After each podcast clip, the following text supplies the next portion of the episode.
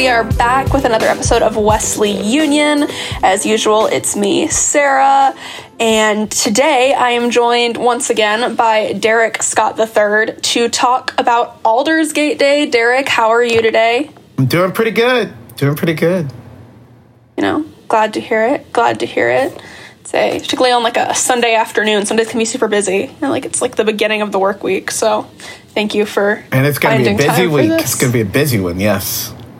It is. Yeah. Last Yeah. week was busy. This week's going to be busy. It's a whole thing, but it's good. It's good. So, um, for those who have not like gotten to know you, why don't you tell us a little bit about yourself and specifically, um, since we're talking about Aldersgate Day, which we'll get into what that is in a little bit. But can you talk about your journey into becoming like part of the Wesleyan tradition and what that's Yeah, yeah, like? yeah. So, um, Derek Scott III, campus minister uh, uh, for the United Methodist Church here in Florida, leading Campus City Wesley Foundation. I'm a part time beer tender at a local craft brewery. And just recently, I added on uh, Insights Associate for Sacred Design Lab, which is a, a research firm. Uh, just uh, trying to get get data and consulting and thought leadership around spiritual spaces. So um, I did get to do a lot. How did I get connected to Wesleyan traditional? So um, really, really cool. I uh, wasn't. I didn't grow up Methodist or associated with really with anything um, directly related to the Wesleyan tradition. Although there were these uh, particular churches that I stumbled into because of different associations I had. So there was a church around the corner from my home church. Um, gosh, I can't remember. It's, it's St. Joseph's. That's the name of it. St. Joseph's UMC. And I remember stepping into that space and seeing uh, different communion objects, liturgical objects, and I just wasn't completely sure about those, but they were intriguing. And then I also used to step into a space called Greater Grant Memorial African Methodist Episcopal Church. And at the time, I did not know the difference between United Methodist and African Methodist Episcopal. Didn't know the difference at all. But those are two spaces that I did sort of stumble into because of some other associations that I had when I was in high school, uh, my music teacher invited me, as well as some other classmates, to come and help them start a music department at a church plant. And the church was being planted by the United Methodist Church uh, in the Jacksonville area, Bay Meadows area. And uh, long story short, I ended up becoming a member of that church and spending a great deal of uh, you know my last years of high school and my first you know decade as an adult um, I spent at that church um, a few years into my 30 something, my 30s as well. And uh, Crossroad United Methodist was not the typical United Methodist church on any in any way, shape, or form, but uh, I did end up meeting other people related to the United Methodist Church, and particularly as a campus minister, began to you know travel, make new friends, and begin to really appreciate specifically the United Methodist Church, but this larger story about um, John Wesley, Charles Wesley, and the movement that they started, which would eventually become one piece of it would be the United Methodist Church. So it was a long way of getting there, but I just a, a, lot of different things there, a lot of different interactions that kind of got me into being a got me, you know. Uh, into the Wesleyan tradition and the Wesleyan movement. And now I can imagine doing this work without being connected to it, without having Wesleyan theology um, as sort of a part of my own personal philosophy of life and ministry. So I'm a big fan. Um, and uh, yeah, uh, much more I could probably say, but I'll just stop there because I've already said a lot. No, no, that was really. I'd never. I knew pieces of your story. I just had never heard quite how that transition happened. So, like, as your friend, that's like interesting to hear Yeah. about, like, and like know where where that all actually took place. Um, Super. So, you started to talk a little bit about like you know this whole like movement by John and Charles Wesley, yada yada yada. So like that's getting into church history, which I know you love history and like you like church history. So could you tell us like why it's important to like acknowledge church history and like know about it? Like what? Why do we care? Yeah, so my undergraduate degree is in history. So there's a, a lot of reasons why I think history in general, specific church history, is helpful. I guess, particularly for this conversation we're having, there is something about our story, our story as Christians in general, and then our story as um, a type of Protestant Christian, and then our story as Wesleyan Christians. Like these pieces contribute to what is here now. And so I'm not interested in us learning about history to sort of do this like let's go back there. That's not really why i'm interested. I'm interested in us learning about history and keeping that in mind because it really does describe how we got here. And our responsibility is to now. There's a responsibility for the future but really our responsibility is here and now and understanding how we got from there to here um, becomes really important. I think also then, and again, this gets even more so to what we're talking about today, knowing the moments that really shape how we think about ourselves as humans, as Christians, as Western Christians, as Protestant Western Christians, as Wesleyan Protestant Western Christians, like all of that, knowing that I think helps us really decide how we might want to embody that memory today. And I guess the thing is that I'm convinced that we will embody that memory whether we're aware of that memory or not. And so I would rather us, I would rather we be invited into a agency forward embodying as opposed to a accidental emb- embodiment. And this is where we must continue to recover our collective memory because it is the collective memory that we are living into and living out of, whether we know it or not. Um, and and that you know maybe a little more existential than some people are in, interested or used to, but that would be the reason why for me, I I don't see how we ever escape the past. So I think it's better to face it so that we are better equipped to serve this particular moment. Mm. Yeah, yeah. I really appreciate you talking about how like we're going to embody and live into that whether we know it or not. Mm-hmm. I mean, I think we see that in the way like like so like my degree is in sociology, which I've talked about on here before, but systems that were created, justice systems, taxation systems, et cetera, et cetera, that were created, you know, 100 years ago or whatever, they're a part of our history. And whether we're consciously living into what they're doing or not, they're still impacting people because we're participating yeah. in them and furthering them. Unless we know how they came to be, know what those people were intending, and then can analyze it critically now and then make adjustments to fix the harm that they have caused because of the way they were set up, because by the people they were set up in history, like we're still going to live into it whether we know it or not. But if we know exactly. it, we can choose more of the trajectory of how it lands and yeah. stuff. And I think we know this implicitly when it comes to like family. We know that we are the inheritors of a very specific story. Most of us, I guess.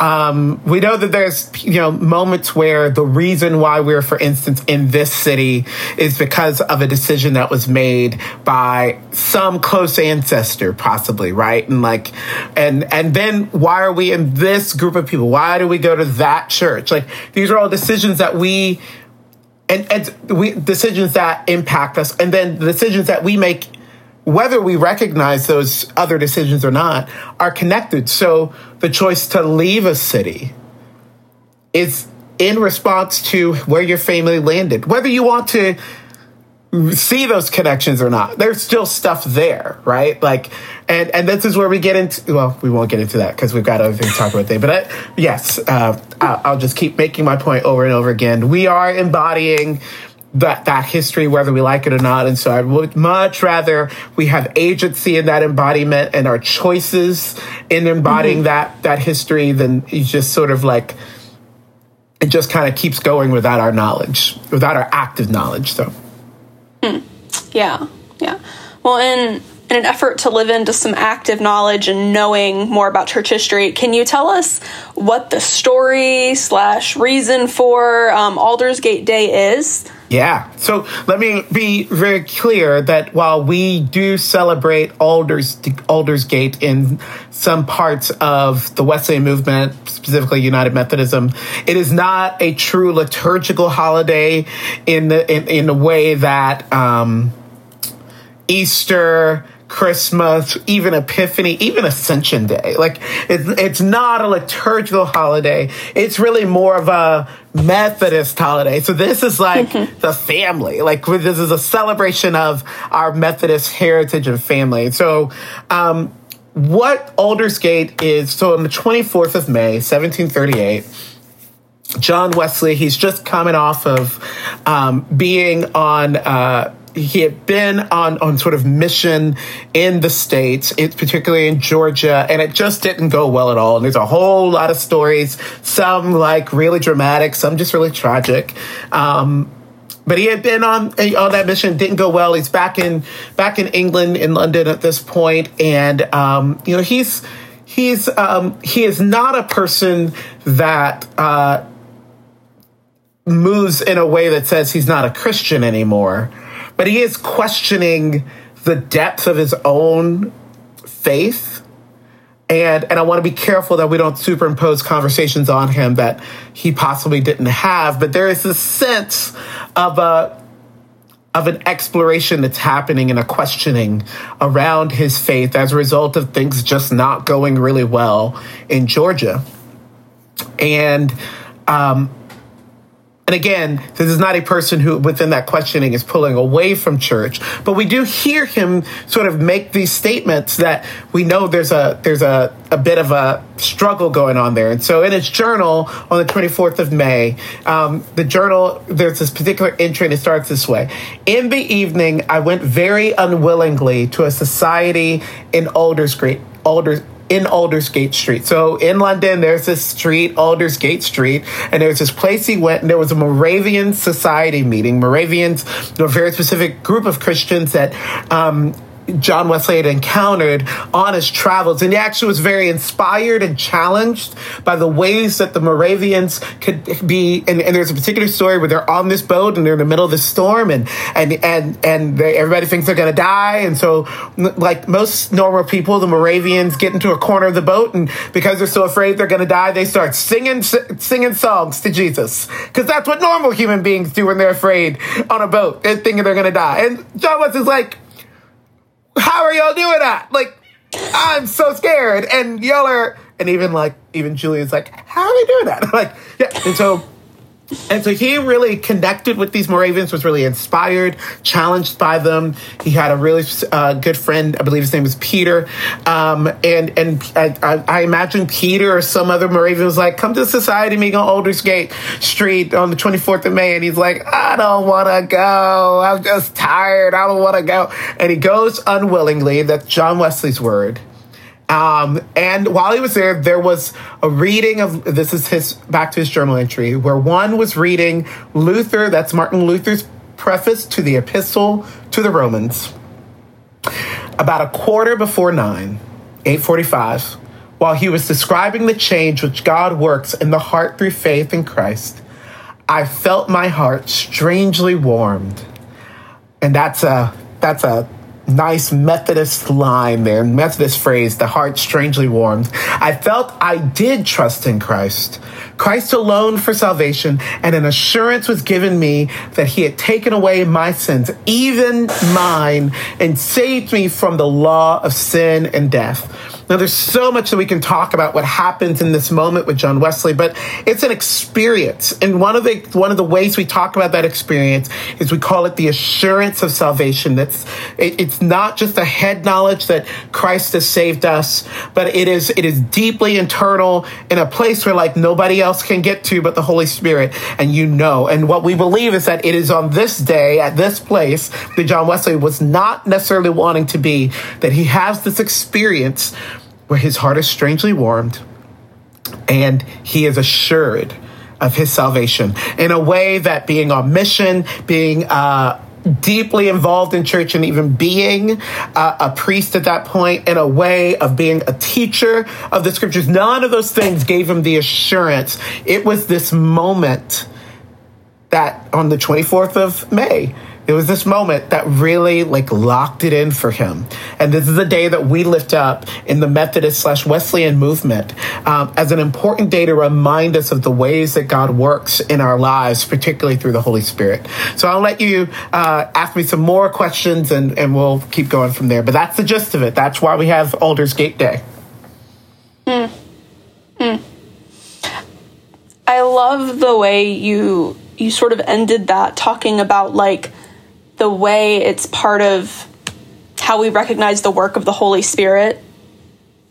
Um, and mm-hmm. like that being a reason why it like matters and why we still care about it because mm-hmm. it is this very very big example and i think it's interesting that it at least this year falls the day after pentecost. Yes. Right? Yes. Like pentecost is the 23rd this year and aldersgate day is the 24th yeah. Um, yeah. and so that pairing is just so beautiful to me and it's usually in the season of Pentecost. I don't. I, I think it's rare for it to not land during the liturgical season of Pentecost. And so this becomes a, a, a, a, mini Pentecost for us in some respects, right? Like where we, again, we think about how God moves in the heart and warms the heart. yeah, and, and, and, and it's, and it's, and it, this is where I think for us, I think, you know, 21st century, you know, millennial, Gen X, Gen Z people, we hear heart strangely warmed. Is like that sounds kind of bland, but I think like uh, 18th century, 18th century Londoners are like,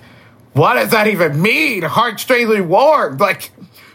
And I think that's just it's it's phenomenal in their world, and I think that it still is for us too. Mm.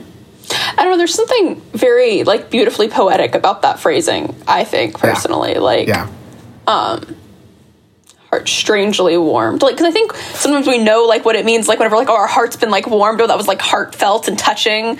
But like that's like familiar to some of us i guess. But like and like we know what that is like but the strange warmth like it's like it was unnerving almost right? Like right, he right. couldn't just be like content and go oh that's so sweet. Like it was like compelling in some way. Like it was it was a different kind of like peace and warmth. Yeah. Like, yeah. Um, so there's so much that we can talk about then about this day. And, and there's one layer of just the awareness, the radical nature, the continued movement of the Holy Spirit. And this is, you know, particularly key as we think about Pentecost. There's another layer where we talk about someone's relationship with Jesus and there being an assurance, a confidence. And I love what John Wesley says, um, you know, that, that he, he had taken away my sins, even mine. And, and John's talking about his own life. He's not just talking theologically or philosophically. This isn't a preach, right? Like, this is a, an experience for himself and I don't know if many of us get into Christianity for the personal experience, but it's a part of the journey. Like it's a there's a definitely a theological piece, there's an activity piece, there's joining church movements on some level, but there's this thing where you encounter Jesus through the Holy Spirit in a way that only you understand it. And this is one of those, this is a moment for John where this is like his life. It is not like something, I mean, yeah, he's going to walk, write about it one day, but this is really more about his own journey. And so it brings this question when was the last time you felt the Holy Spirit in that way that like something locked in? You, hmm. you became confident of God's, um, love for you, God's support of you, God's uh, movement in your life. Um, it's a it's a big deal. Um, and there's several other layers that we could talk about as well. But yeah, mm. yeah, yeah. I think that's I think that's an interesting question, and I think it's a moment that I want I want to let sit for a second. So we're gonna have our break really quick, and we're gonna come back, and we'll keep diving into this conversation on Aldersgate Day. Addition to these Wesley Union Liturgical Year podcast, we also have a Liturgical Reflections blog series where different members of the Studio Wesley community share their thoughts on different liturgical days and seasons. To read some of these reflections, visit www.studiowesley.org slash blogs slash liturgical dash reflections. Right, everyone, we are back for the second We half of back. our Yes, Alders we are. Yes, we are. Correct. Say you're all peppy. You went and saw Julian, and like I did. I did. Yep. Julian is Derek's Bengal cat. For those of you who don't know, you might hear him in the recording at some point. He's will hear loud. him in the recording, and he's out there and he's just doing his thing, and there's and he screams, and that's just what it is. So we get used to it. Yes, yes. So before we took a break, we were talking about the Holy Spirit and Aldersgate Day and the personal experiences that people have with the Holy Spirit, which, as John Wesley described, was his heart being strangely warmed. Um, so, on the note of personal experiences, Derek, what does Aldersgate Day mean to you personally, and how do you experience Okay. that Holy Spirit connection? So I'm going to add one more layer of the significance, and then I'm going to let that segue to why Aldersgate Day means a lot to me, which is going to force me to talk about some of my own family stuff, which is going to be great. Okay. All right. Um, one more layer of significance is that sometimes people call Aldersgate Day the day of John Wesley's conversion. And depending on the part of the family of Jesus you're in, that word convert has some very specific meaning. So there's some members of the family of Jesus that when you say that was the day John Wesley had his conversion experience, you're like, John Wesley got saved after he did all of this stuff for Jesus, like all he, he was a priest, like, and he had to because for them they hear conversion as salvation. They hear conversion as coming to Jesus and being converted to being a child of God. It's not really what happened that day because again, John Wesley, while while he might be questioning the depth of his faith, he is not questioning the reality of it. Um, the thing that is converting for John Wesley on Aldersgate Day is this sense that Jesus can justify someone who is not sanctified yet. Excuse me, Jesus can claim someone and call someone a child of God before they have fully embraced all that that means. And so that for John Wesley, many believe is a bit of a shift in his theology. Um, there was a sense that before Aldersgate Day, that John Wesley was for himself and others thinking, you have got to be this fully committed, all, all, you know, all I's dotted, all T's crossed idea of being a Christian before there's this sense that God truly receives you. But what John Wesley experienced was that even in the midst of wherever he was mentally, that here is Jesus already claiming him as a child of God. And that is a beautiful, beautiful idea there that, that leads us to really think deeply, not just about our experience of Jesus via the Holy Spirit, but our recognition that we, even if we don't think we are good enough, we have already been justified to call ourselves children of the living God. We've already been justified to live into what it means to be a part of the family of Jesus. Now, not all of the members of the family will treat us like we are true children.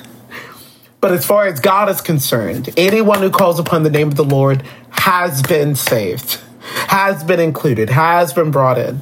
So that's another significant point about Aldersgate Day and the sense of conversion, specifically John Wesley's conversion. And I just wonder in what ways does Jesus want to continue to shape, to revise, even to convert our theology, these things that we're so sure we know about. And then also we have this experience that shakes up all the things we knew things that are supposed to be super solid.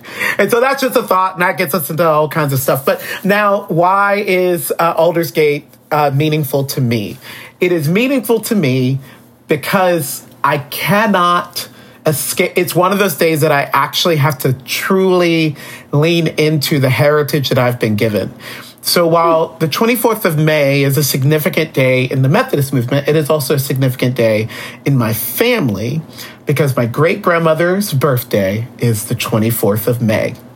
Now, for those who don't know the stories about my great grandmother, my great grandmother is the reason I'm in ministry. My great grandmother was the matriarch of my family. Um, got a master's in education, doctorate in theology. She ran the Sunday school at my church. She introduced me to the, the Apostles' Creed, made sure that I knew how to uh, be a part of the church at a high level, took me on to, to church conferences and events out of town starting at age seven. Like, this woman is why I am the way that I am because of all the stuff that she did. She's like, I'm bringing my great grandson with me on this. And like, she i mean she's an incredible incredible human.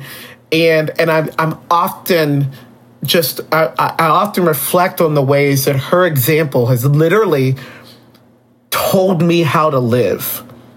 And so on the 24th of may i have this intersection of my spiritual heritage that comes from my family and my spiritual heritage that comes from the founder of the movement I'm a part of. And for me, it is a day that I recognize I didn't get to this place by myself. That there was a work that the Holy Spirit's been doing in people that got me here. And I'm, I am, I am the, the, um, I am the embodiment of their choices. I am the product of their choices. And so then I'm thinking, who's going to be the embodiment and the product of my choices?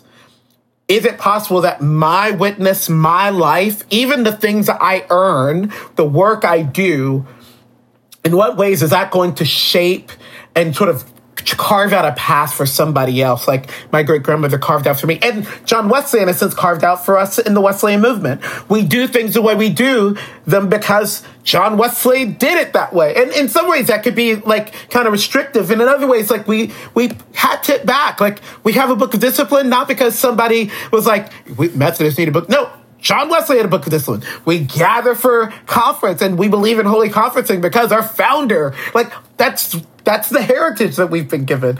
And you know, I um my entire life is based around the life of the church because that's the way I was raised. That's where that's that's that's what and for better for worse, right? Like um knowing knowing that the church is just full of people who are always on their journey. And so you got to be careful about how much you take personally when they're clapping back at you. I learned that from my great grandmother, who I'd be sitting in rooms where people didn't realize I was there and they'd be saying all kinds of weird stuff about my great grandmother. And then I'd come home and I'd like be like, why they got to say that about you? It's like, the Lord is my shepherd, baby. I shall not want. He makes me lie down in green pastures. He leads me beside still waters. These, these are the words of a woman who like, carved out a path for me and gave me an example that I could not ignore. And I think we say the same thing about John Wesley. And so for me, Aldersgate Day is this day, it, it's a heritage day for me, but on so many levels. And yeah, even these like moments, these moments that like only are significant for me could be the catalyst for an entire movement. And there are some that say that the, the Wesleyan movement was born on Aldersgate Day. Like there's these other things that happened before, and this is why some people say it, but not everybody says it. But there's this sense, there is a sense that the the shape of John Wesley's practical theology came into being as a result of his heart being strangely warmed that day, May 24, 1738, on Aldersgate Street. And so I think about the woman who was born on the 24th of May in 1916, who raised me at 1067 Albert Street here in Jacksonville. I think about that woman as I think about John Wesley. And y'all, it's all here. It's all up in here, okay? I am in my feels right now. I just don't emote well. So there we go. That's why it means so much to me personally. Oh, that was so beautiful. I I've heard you talk about your great grandmother and like what an incredible woman she was and like how she did so much for you and made you so much of who you are. But I didn't realize that, that her birthday was on Aldersgate Day when I asked you to do this. I, I was unaware of that connection. Yep. like, yep. Um, that's oh, that's so beautiful and like, wow. Yeah, like, I know. I know. This is what happens. We have two fives who are like in fields, and we're like, Give me a minute. I need about a year to figure out what the words are to express the emotion that I'm feeling right now. right? yeah, you know, Yeah. Enneagram five things. That's what it is. It's what it is.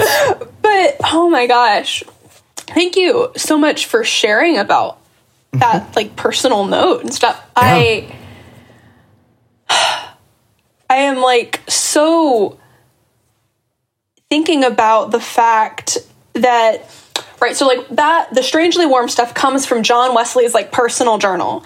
And i don't think when people write in their personal journals usually in their time that they're thinking that people are going to be talking about them in almost 300 years later right? Mm-hmm, like mm-hmm. john wesley probably thought the strangely warmed was for himself and for him and you know maybe he didn't even give it that much thought. Maybe he did. Like mm. he's probably a thoughtful dude but like he just wrote how he was feeling, right? And I don't think that, you know, I don't know, maybe she did, but maybe when your grandmother was, you know, born and like people were like, I'm sure there was like, oh, I hope her life is full of meaning and beauty and like that she follows God all the days of her life and like makes a good impact for God. But I don't think someone was like, oh, you know what? She's going to be born on the same day that John Wesley had this experience, and that's going to impact Derek Scott III, our you know great you know, grandson, in this certain way, and it's going to create all these beautiful connections. There are these mundane things, or these things that the Holy Spirit does, or that like are orchestrated in the bigger picture of things that create this beautiful tapestry of life that we don't really realize until we're like several lines down on forming the tapestry and Yeah. it's like oh that like or we never know meant anything because they meant didn't mean anything to us but they meant something to someone else So I I would normally go with you, but I'm gonna take the the opposite view. Because one of the things we know is that John Wesley did include many of his journal entries in uh, in the writings that he sent out. We know that he allowed his life to sort of be exposed, and we know that John wanted other people to have their own Aldersgate Day moment. Like that's we know this. So there is this, you know, we could say like I don't know if John was thinking that other people be reading his journal, and that's a beautiful line of thinking. But what's this, here's the other line of thinking: What if he did know? He what if he did intend? for this to be a part of the heritage. And he was wanted to intentionally make sure that this is a day we never forgot. And this is where I think about my ancestors, my close ancestors, as well as the ones that I don't know about, where they're like, someday African Americans are going to have more rights than me.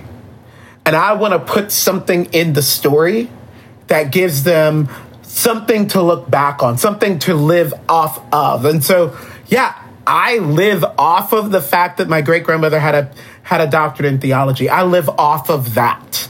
And I'm grateful that that wasn't hidden in sort of the, you know, the the I don't know, just the the, the rush of life, but that that was made prominent for me as a as a as a piece of the story of what I've been given.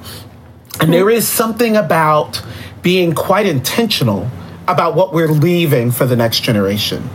Not just hoping that the next generation figures it out, but recognizing that in many ways, when things get weird, the next generation is going to look back and it's going to ask the question so, what did we do? And that's the thing I'm thinking about with the generations that come after me. Like, when they look back, I want them to be be like, oh my, like Derek took advantage of every opportunity that was given to him, and and and he he trusted God all the way through it. Like, and I don't know if I can even talk about it in that in those terms the way I talk about it, you know, from my great grandmother and from John. But yeah, there's a part of me that thinks that maybe they were a little more intentional, and thank God if they were. Thank God if they were. absolutely and like that's a i appreciate that strain of thinking quite honestly. Hmm.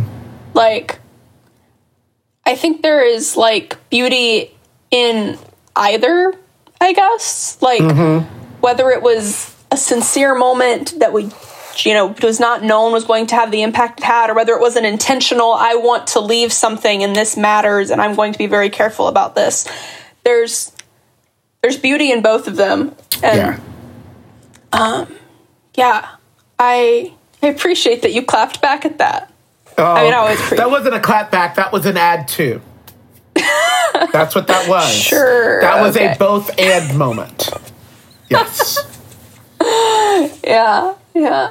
Um, so we've been, I think, talking about a lot of like stories, like in the last little bit. Particularly, you like talking about your childhood and like the fact that you know your great grandmother's like doctorate in theology was not hidden, like specific moments that like mattered.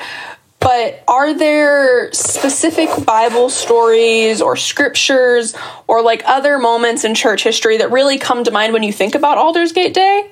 Yeah, yeah. I mean, obviously, the day of Pentecost. You know that when the Holy Spirit um, comes on upon comes upon the disciples, and it changes things for everybody. Like who they are pre Pentecost and who they are post Pentecost. There's a there there's some distance there. There's something has shifted. Something has converted, and and there's a sense they were already followers of Jesus, and that's why they were in the upper room in the first place because that's what mm-hmm. Jesus told them to do but there was something on the other side of it and and so i think that that, that becomes one of the places that I, that I just remind myself i think of just countless stories where people have in the scriptures they have encounters with the holy that changes them.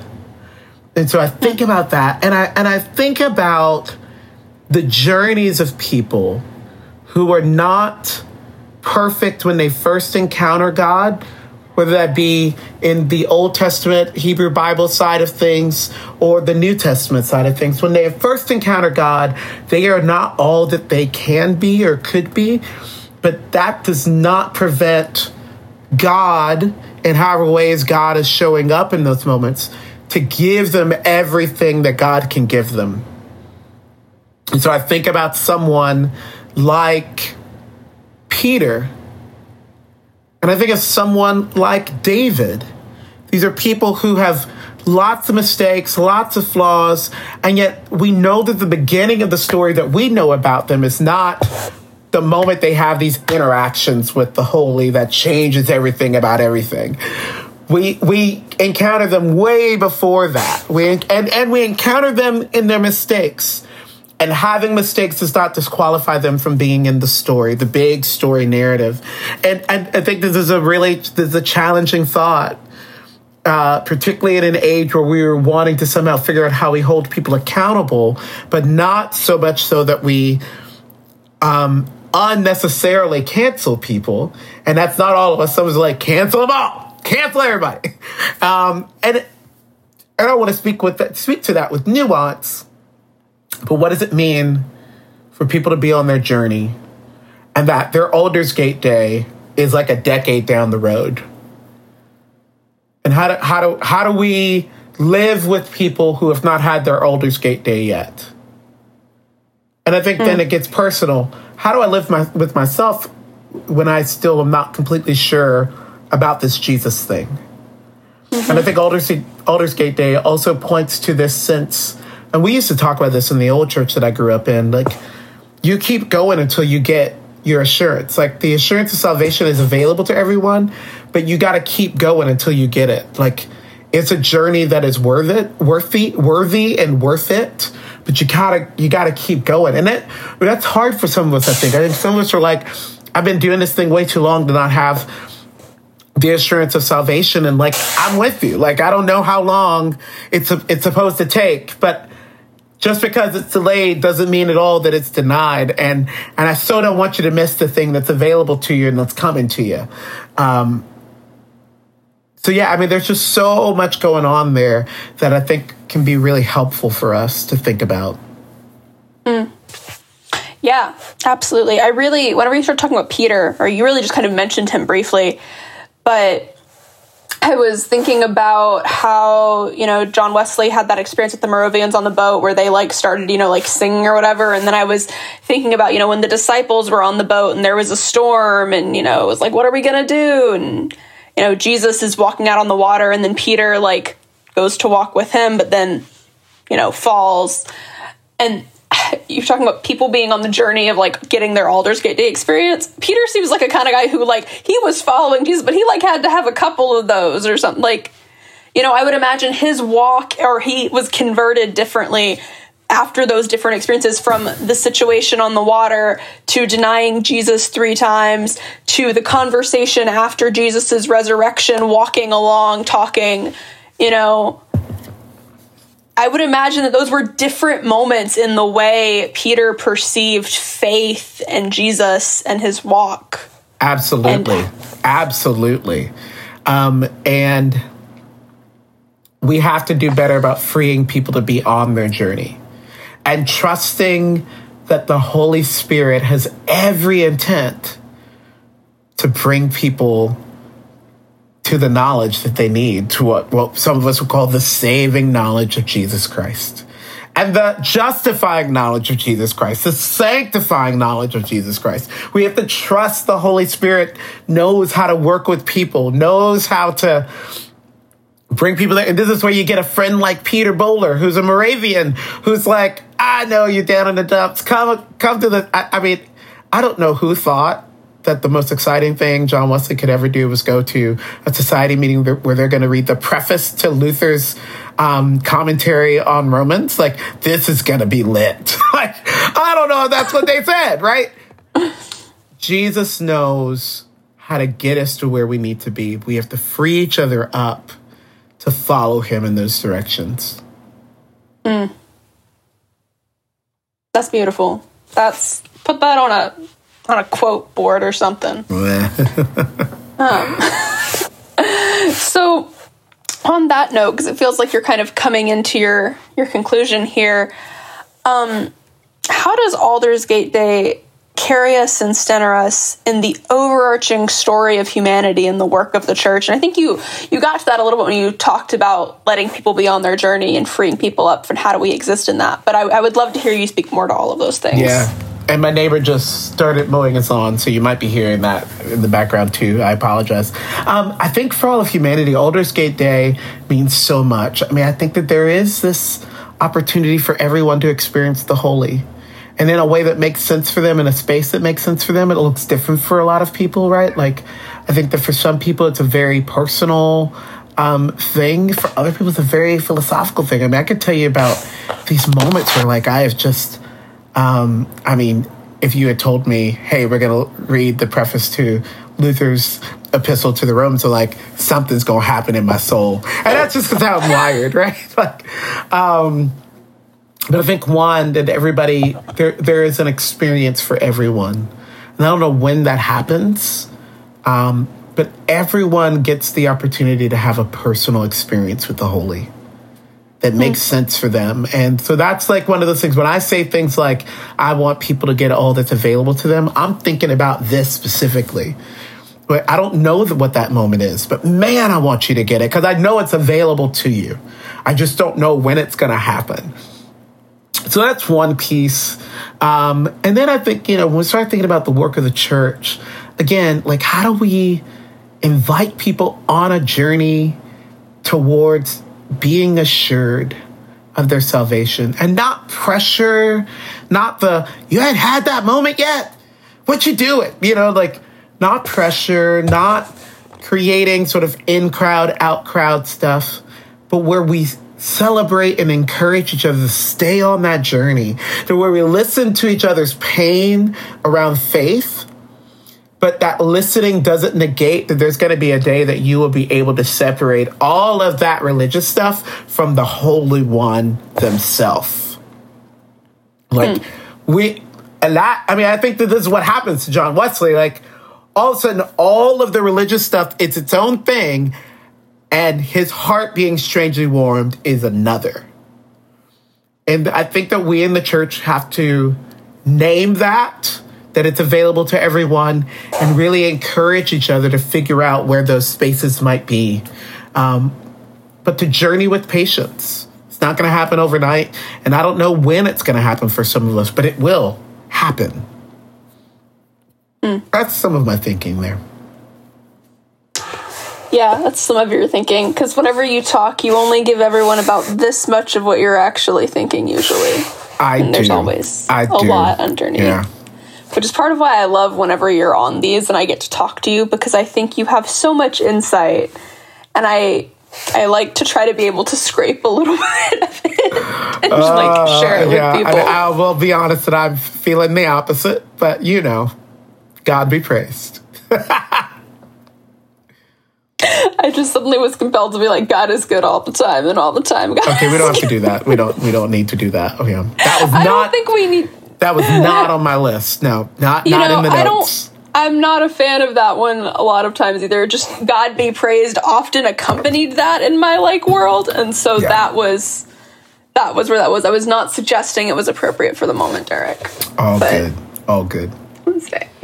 But um, I'm so grateful that we got to have this conversation today, Same. and that same.